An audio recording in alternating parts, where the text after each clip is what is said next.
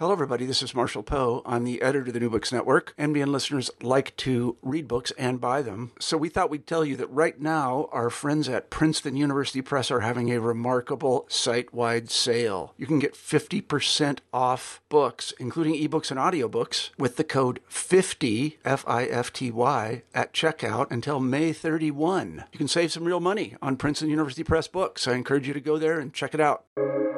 Welcome to the New Books Network. New Books in Southeast Asian Studies is sponsored by the ANU Southeast Asia Institute, the Griffith Asia Institute, the New York Southeast Asia Network, the Nordic Institute of Asian Studies, and the Sydney Southeast Asia Centre.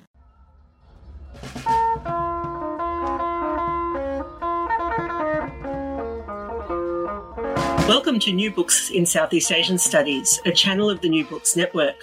I'm Michelle Ford, the Director of the Sydney Southeast Asia Centre at the University of Sydney and a co host of the channel. Today I'm talking to Nicole Curato, a Fellow in the Centre for Deliberative Democracy and Global Governance at the University of Canberra in Australia. Nicole is the author of Democracy in a Time of Misery From Spectacular Tragedy to Deliberative Action, published by Oxford University Press in 2019. The book takes a fresh look at democracy by foregrounding the lens of human suffering to explore how well democracy serves people experiencing severe hardship. Nicole, your book focuses on disaster affected communities struggling in the wake of tropical cyclone Haiyan, which struck the Philippines in November 2013. Some of our listeners may remember reports of that cyclone, but can you tell us a bit about what happened and what physical impact it had on the communities you studied? Yes. Hi, Michelle. Thank you for inviting me to this podcast. So you're right. Typhoon Haiyan, or Typhoon Yolanda, as it's often called in the Philippines, is often described as one that makes Hurricane Katrina look like a run of the mill storm. Uh, one meteorologist described it in that manner, which is to say that just the physical intensity of the typhoon is really groundbreaking. What that means for the communities affected by the disaster is widespread devastation. The government pegged around 6,000 people um, who died in this disaster, but this is a conservative estimate. And of course, one of the lasting legacies of this typhoon is displacement.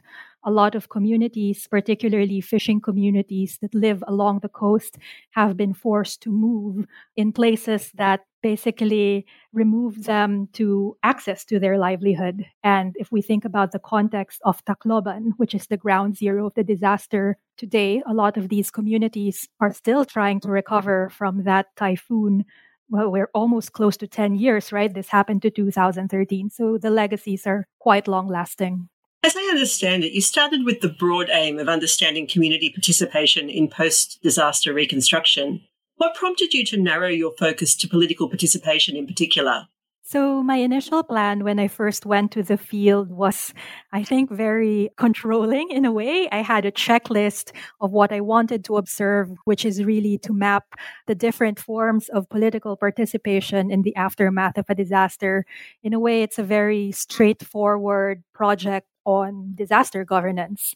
But my lens actually shifted when I started conducting the interviews and started embedding myself in the field one of the comments that I often hear from my respondents is how miserable they feel in their everyday lives. So there are many ways that they put it. Uh, miserable, for example, is the is the local way of saying it. Others are saying that the suffering continues. Others use the term humiliated. They felt so humiliated for not having food that they can serve to their families to the point that they had to serve rice that's already rotten to their children. So we cannot study political participation or governance in this context without recognizing the emotional weight and the emotional toll that the disaster created with these communities. So, this is the main inspiration for the study. Um, misery is so obvious, but from a sociological perspective, what is obvious always needs to be unpacked. What is taken for granted needs to be questioned. And misery, obviously, after a tragedy is taken for granted. But as I embedded myself in the field, I started to realize that actually um, it's misery that enlivens democratic action. And when you say enlivens democratic action, what exactly do you mean?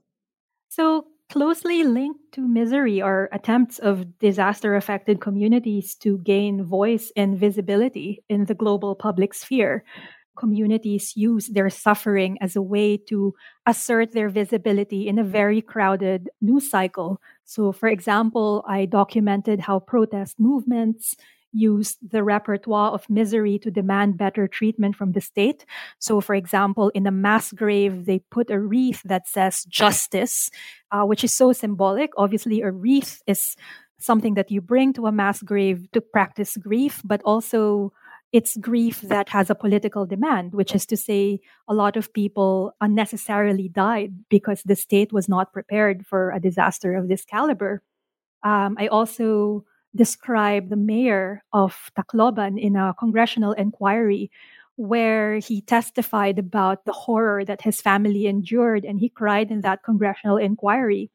And in the global public sphere, I remember a Filipino diplomat performing misery as he made an appeal for climate justice in the UN Climate Summit in Warsaw three days after the disaster.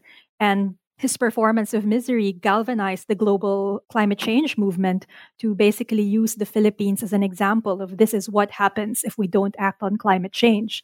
So, from something so micropolitical, like leaving a, a wreath in a mass grave, to bringing the grief and misery to a global platform like the United Nations Climate Summit, um, misery gives the connection to all of these political acts and it gives visibility to political demands that we otherwise would not notice if these emotional performances were not used. We'll come back to misery later, but some other key concepts you deal with, and these are concepts that are both widely invoked and too often used in deeply problematic ways, I think, are inclusion, voice, and accountability. What's your take on their misuse within the aid industry? Right. So, one of the entry points for me actually in studying disasters is a project that my colleagues and I had entitled Humanitarian Technologies. And in the aid system, uh, one of the ways in which they tried to promote the principles of voice, inclusion, and accountability is to use technologically driven feedback mechanisms like text hotlines or um, using social media. But one of our observations in that research is that these technologies tend to obscure the demands of the recipients of aid. So instead of giving them voice and including them in the aid process, sometimes what is said in these technologically driven feedback mechanisms silence the real issues that the recipients actually face. And what we realize is that a lot of these communities actually prefer a more face to face engagement with humanitarian organizations because they prefer physical presence and physical interaction because communication is not just about texting a grievance or reporting poor behavior of humanitarian organizations. Communication is embodied. Communication requires seeing what's actually happening on the ground. So I think one of the critiques that we put forward, and I also discuss this in the book, is that when we talk about the discourse of communication is aid or accountability with humanitarian organizations, this shouldn't be limited to versions of voice that can easily be operationalized and be encoded in an Excel sheet that is reductionist. And there has to be a more holistic and meaningful way of respecting and giving voice to the citizens affected by the disaster. But clearly, technology is part of that story, but even in face to face interactions, there's a whole politics of inclusion, voice, and accountability. Uh, what about this broader issue, quite apart from the technological solutions you're talking about? Yes, absolutely. And I think this is where my initial interest actually lies.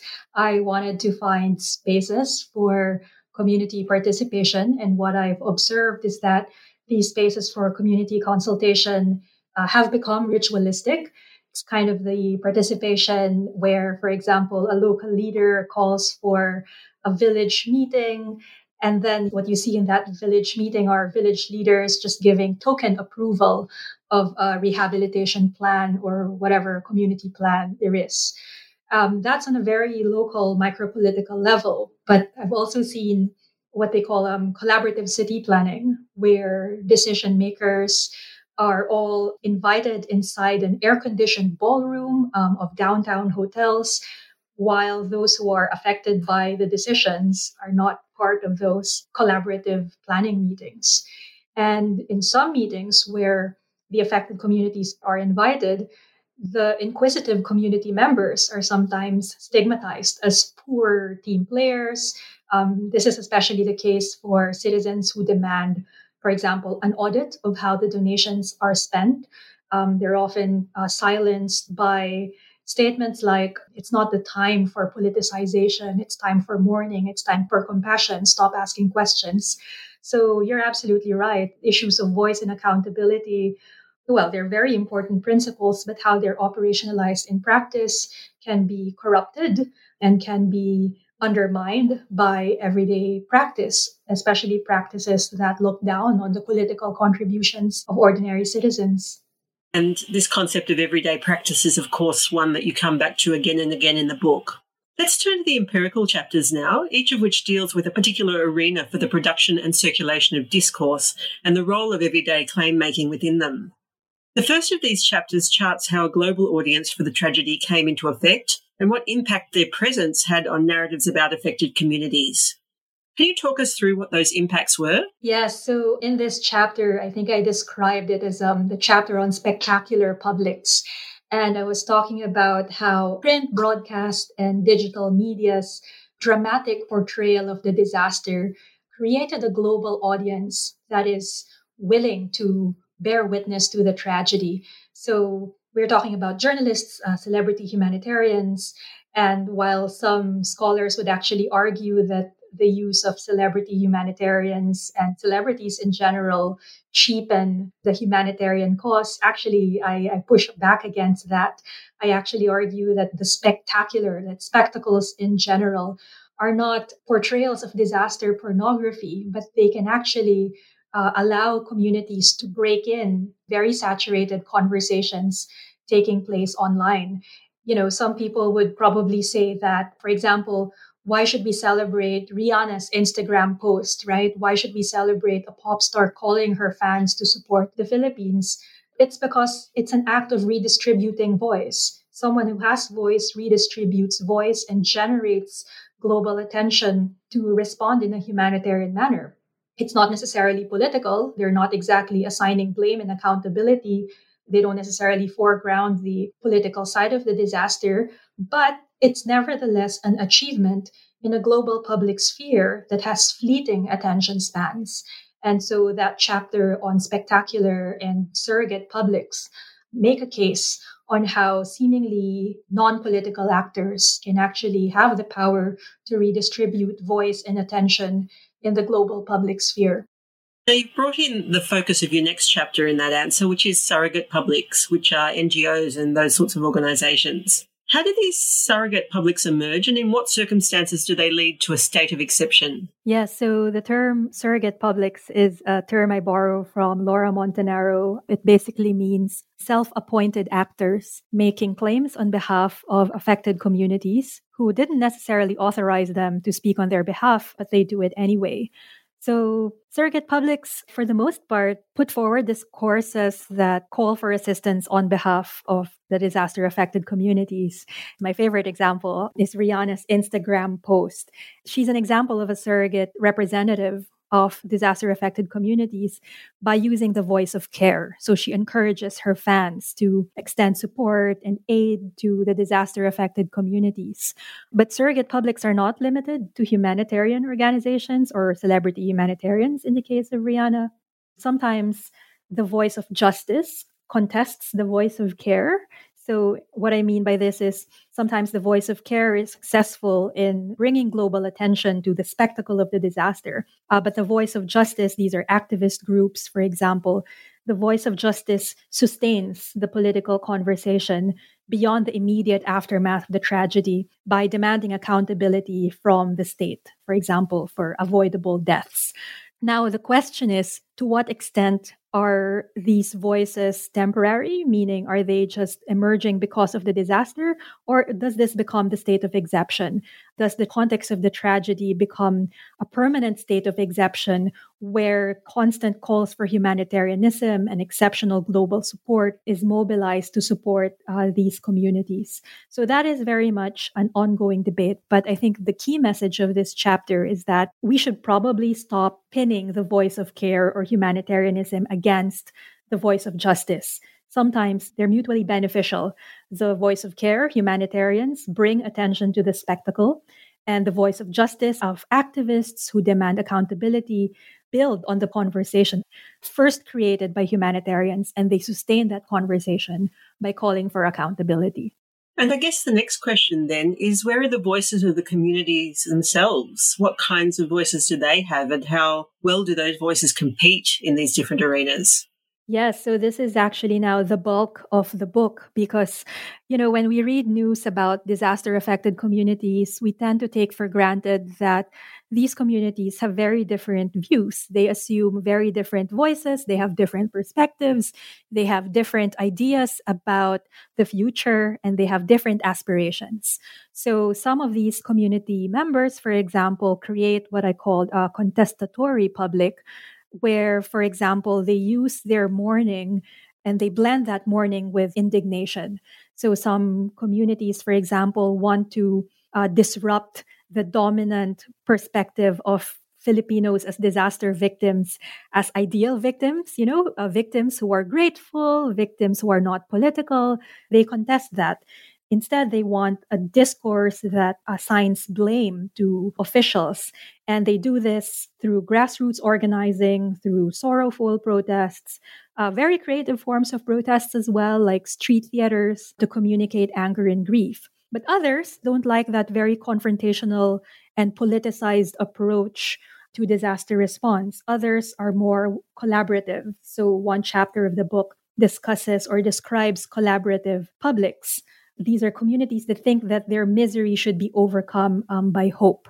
And here I document community driven development programs instigated by NGOs and community organizers, uh, usually funded by foreign donors. And their main repertoire is, is deliberation. They deliberate with NGOs, they deliberate amongst themselves to create a model community that can create, for example, climate resilient homes. So they're quite different from the contestatory public. And then uh, there is a chapter that I wasn't anticipating I'd write, but because I was on the field around 2016 before the Philippine presidential elections, I saw the rise of what I describe as populist publics. And here I'm describing my experience in the field when President Rodrigo Duterte, then candidate Rodrigo Duterte, uh, ran for president. So that chapter in populist publics is, I think, for me, the hardest to write because that chapter unpacks the political underpinnings of President Duterte's popularity in disaster affected communities. Um, to me, the puzzle is how come a community that has suffered from so many deaths during the typhoon be the same community that supports the deaths of suspected drug addicts, as President Duterte promised. Um, and then the last kind of vignette or portrait of disaster affected communities that I talked about is what I called patient publics. And here I'm talking about people who are forced into waiting, people who wait for relief goods, for temporary shelters, who wait for promises from government that remain unrealized, and I think the key insight here is that when we look at disaster affected communities who remain patient to receive government support, there is a tendency for us to judge them as communities that have no political agency. But what I've actually observed um, when I spent a lot of time with these communities is that patience is actually quite strategic. They know when to follow up, let's say with the National Housing Authority. They know when to step back so as not to annoy street level bureaucrats. There's a lot of strategic decisions and constant negotiations on the part of patient publics and they know how to navigate unequal power relations given their limited conditions. So, those are kind of the highlights of the different publics that I've witnessed among disaster affected communities. I think the last point I want to say here is I don't have any favorites. I don't think one kind of public is better than the other. And it's also possible that one individual actually fits the profile of all those publics. Um, but the point is, these are the different kinds of publics that emerge after the disaster. So, this really leads me to my next question, which is having identified these four different kinds of publics within the community, how does that coalesce within the overall community and the community's responses to outside influences? Right. So, This is the more challenging argument um, that I make in the book that has also been a subject of some criticisms. Because what connects all of these, I think, is a celebration of everyday achievements of disaster affected communities. Um, these are everyday achievements in the sense that they maintain, for example, their visibility in the global public sphere as the spectacle of the disaster wanes. Um, I think being able to build climate resilient homes is a very important everyday achievement. But if we look at it from a macro political perspective, some critics would say, yeah, but that didn't change the landscape of Philippine politics. Or, yeah, that protest was so spectacular, it landed on the front pages of newspapers, but so what? People are still hungry. And so that's the kind of dismissive discourse that the book is pushing back against because it's not just pure celebration of these micro political achievements. It's an argument to say that democracy entails everyday labor. It's about the hard work of communities and the incremental achievement of these communities that allow them to forge a future that they created themselves. And I think that is not an insignificant achievement, especially if our baseline is a community that literally lost everything after a disaster. I think that's an achievement worth celebrating. I'd like to take a step back now and discuss some of the overarching concerns of the book. And the first one is about positionality, which of course is always important, but especially when we're studying so such an obviously emotive topic. You say in the book that you adopt a position of agnostic solidarity. What is this, and why do you think it's the most ethical stance to take? Agonistic solidarity is a perspective that I borrow from Lilie Chouliaraki. And the question here is how do we study the suffering of others in an ethical manner? So, from my perspective, the way that we can best study the suffering of others is not to be patronizing or not to just overly privilege the voice of the narrator, but also practice some form of agonism in the sense that there's a readiness on my part to contest the claims that they make and to treat them as political actors who are able to defend their claims and defend their views. I think that is an ethical disposition when it comes to this research because I fully recognize my positionality as a researcher. I'm Filipino, but I don't know the language. I'm fair skinned, which is an indicator of class privilege in the Philippines. I'm foreign educated, and all sorts of class indicators are there. But I also don't want to assume that I have the power all the time in that relationship because I'm the outsider in the field. I am the one who has no lived experience of the disaster. I'm the one who's trying to learn from my respondents. That is why I think one way of problematizing that power relation is to have that agonistic relationship that, yes, I'm in solidarity with you, that, yes, you have my sympathies, but also I will not be afraid to problematize our power relations. I'm very much willing to engage with your views, question your views if I disagree with it, and we can deliberate on this as we conduct our interviews and have our informal conversations. And I think that's a productive way of doing research, especially when I started shadowing the supporters of President Duterte, because obviously my political views are very different from my respondents' political views. And I think I was able to capture their narratives in a more authentic manner because I allowed them to defend their views. I allowed space for that instead of me just being a passive researcher and documenting what they think and why they support a man that I disagree with. Another key issue raised in the book is the role of emotion in political life. We've already gotten a sense of how that plays out empirically in your field site, but what can you say about its theoretical importance? Right. So I think this is where the analysis of the book actually takes off because the book is not a celebration of misery as an emotion that enlivens democratic action and then the argument ends there. Because I'm also very critical about the role of emotions in political life. So, what I mean by this, and I discuss this in the conclusion, is that while the communities affected by the typhoon were able to claim some political victories by mobilizing their suffering when they make political claims, I now wonder well, how about communities who are also suffering from other tragedies, whose suffering is not as spectacular as the world's strongest storm? So I ask who, for example, bears witness to the sorrow of farmers starving from drought, or who cares about asthmatic children who breathe ambient air pollution. So, what becomes of the collective miseries of people who could not find the same coverage of expressive modes of claim making like my disaster affected communities did? So, while the empirical chapters of the book provide evidence for emotions' productive political power, I also recognize that there are what I refer to as hierarchies of misery.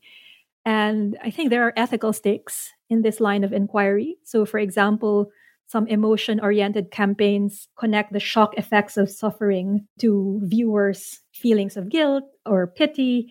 Therefore, we, we are brought to action because we feel guilty.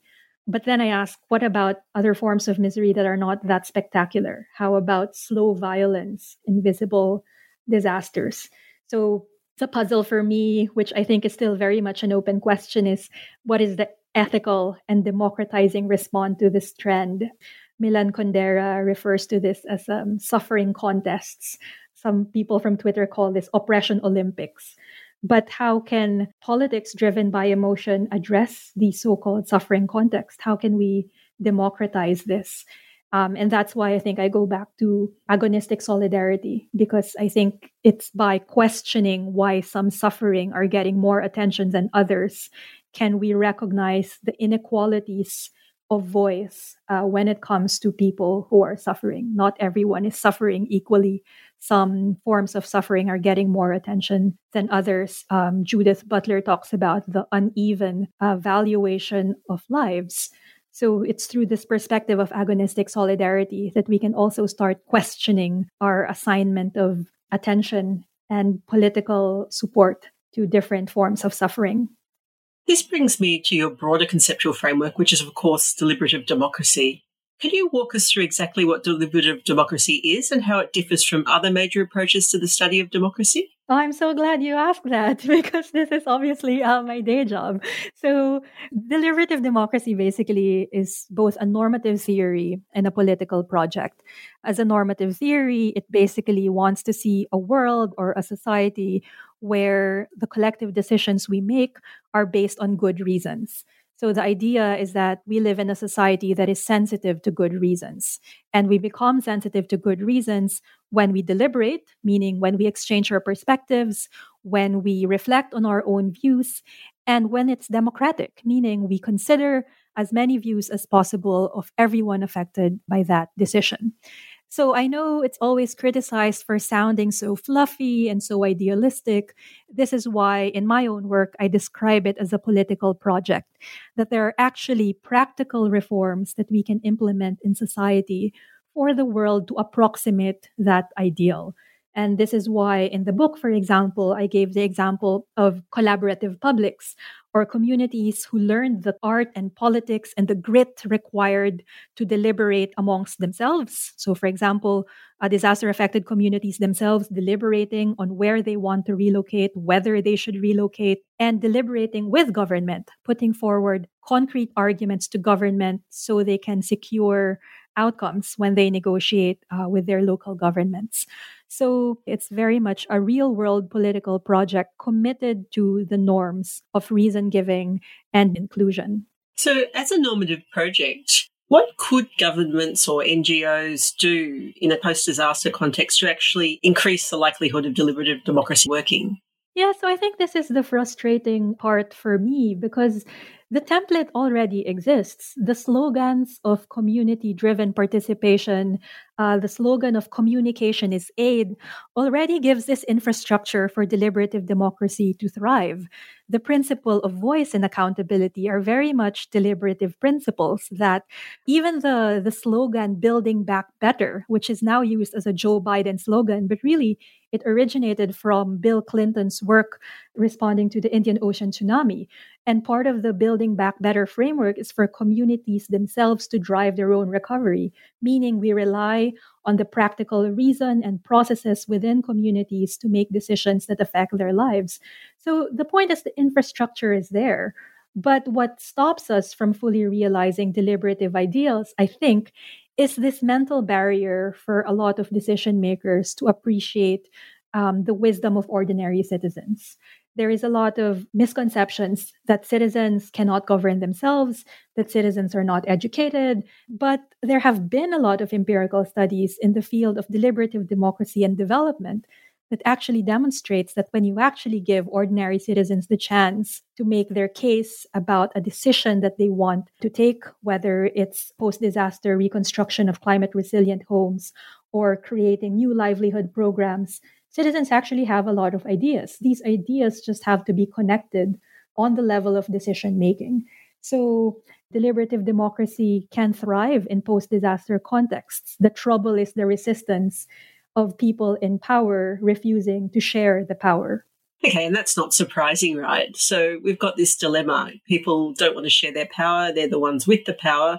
How do we break that down? How do we help them to reorient so that they are prepared to share the power in a way that creates better outcomes? So, the most successful countries that have institutionalized deliberative democracy are Ireland and Belgium. And the commonality of both countries is that politicians willingly engaged in citizen deliberation or sponsor processes of citizen deliberation because they're suffering from legitimacy deficits. So, the Irish case, for example, just came out of a financial crisis Belgium adopted a lot of deliberative processes when they became, I think, they held the record as the country that took the longest time to form a government. I think they beat Iraq in that track record. The message here actually is quite inspiring that deliberative democracy thrives in very dark times, in moments when countries hit an impasse, when the political establishment is delegitimized. This is where we can find avenues for deliberative processes to claim space in mainstream politics. So I'm not so pessimistic about the prospects of people in power sharing power. And I think, especially in dark times, I think these are good moments for citizens to assert the creation of deliberative processes so they can be heard better. It strikes me that both those examples are drawn from Western Europe.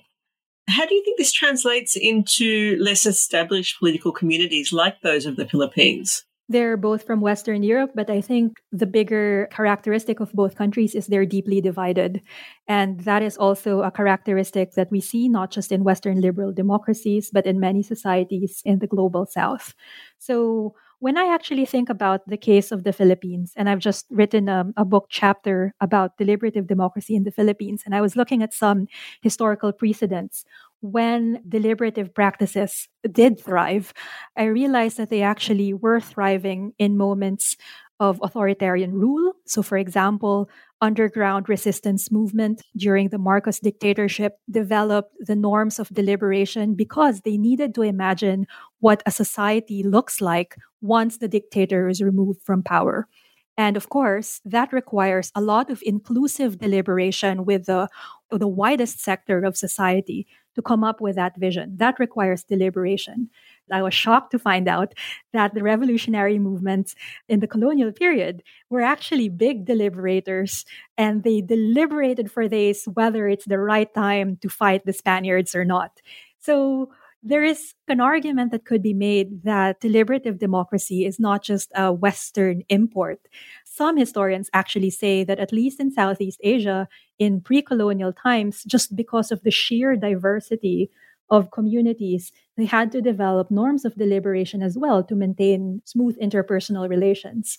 So I would affirm what John Dryzek claims that deliberation is a universal human capacity the trouble is that our current political structures discourage deliberation because a lot of our politics is governed by, well, cheap political point scoring and hyper partisanship. But it doesn't mean that this can't be promoted, especially from the grassroots. I guess my final question comes back to the bigger implications of your work. I mean, it's very grounded in this specific case of the Philippines and within the Philippines, a specific case of post disaster communities in Tacloban. But how does it progress our broader understanding of democratic practice? I'm particularly interested here in your take on the different ways of paying attention that your protagonist engaged in and how these responses interact with different forms of claim making. Yes, I think the book's ideas are very much resonant today as the whole world is suffering from this pandemic. And I think the message of the book, especially the reminder for us to be more cognizant of the hierarchies of misery, I think that's very relevant today. At the start of the pandemic, the slogan was, uh, We're all in this together. Uh, but the book is actually already giving a reminder of problematizing who counts as we and the we are in this together. And i use that when i talked about people-led recovery. Who is the people? How do we construct that? So the book is a reminder that claims of unity and depoliticized claims of humanitarianism have underpinning political questions and these political questions are enacted in everyday practice um, that we have to be cognizant of how everyday actions that may seem non political are actually manifestations or actually demands to redistribute power. And in that process, try to assert a different kind of future that we may not see now, but we are probably enacting already with the way we contest power. That is how the, the ideas of the book travel in any context defined by tragedy, defined by suffering, and any community that tries to recover from collective trauma there's something that can be drawn from the insights of the book with how we use our misery to enliven democratic action also how we use our misery sometimes to malign other forms of suffering and i think it's that awareness uh, that we need to take with us when we think about global experiences of suffering that call to action is a nice place to end. But just before we wrap up, would you like to tell us a bit about what you're working on currently? Right. Well, Michelle, I've joined the disinformation bandwagon. So I'm collaborating uh, with Ross Tapsell from the ANU and Jonathan Corpus Ong from the University of Massachusetts Amherst and Harvard Kennedy School. And we're trying to develop a critical understanding or what we call critical disinformation studies and try to challenge the dominant narratives of how disinformation spread across the world. And we do that by grounding our understanding of disinformation, again, to the everyday experiences of ordinary citizens, from citizens who are receiving and consuming fake news content, and I'm using fake news with scare quotes, to troll operators, to fake account operators, and to the architects of disinformation. So it's very exciting. There's a lot to unpack and potentially theoretically rich. Thanks, Nicole, for joining me on New Books in Southeast Asian Studies to discuss democracy in a time of misery, from spectacular tragedy to deliberative action. Thanks, Michelle. You've been listening to New Books in Southeast Asian Studies, a podcast channel on the New Books Network. If you'd enjoyed this episode, you can find conversations about hundreds of other Southeast Asia related books on the channel. Download or stream these interviews free of charge from the New Books Network website or subscribe through your favourite podcast app. I look forward to joining you soon for another conversation about a Southeast Asia related book.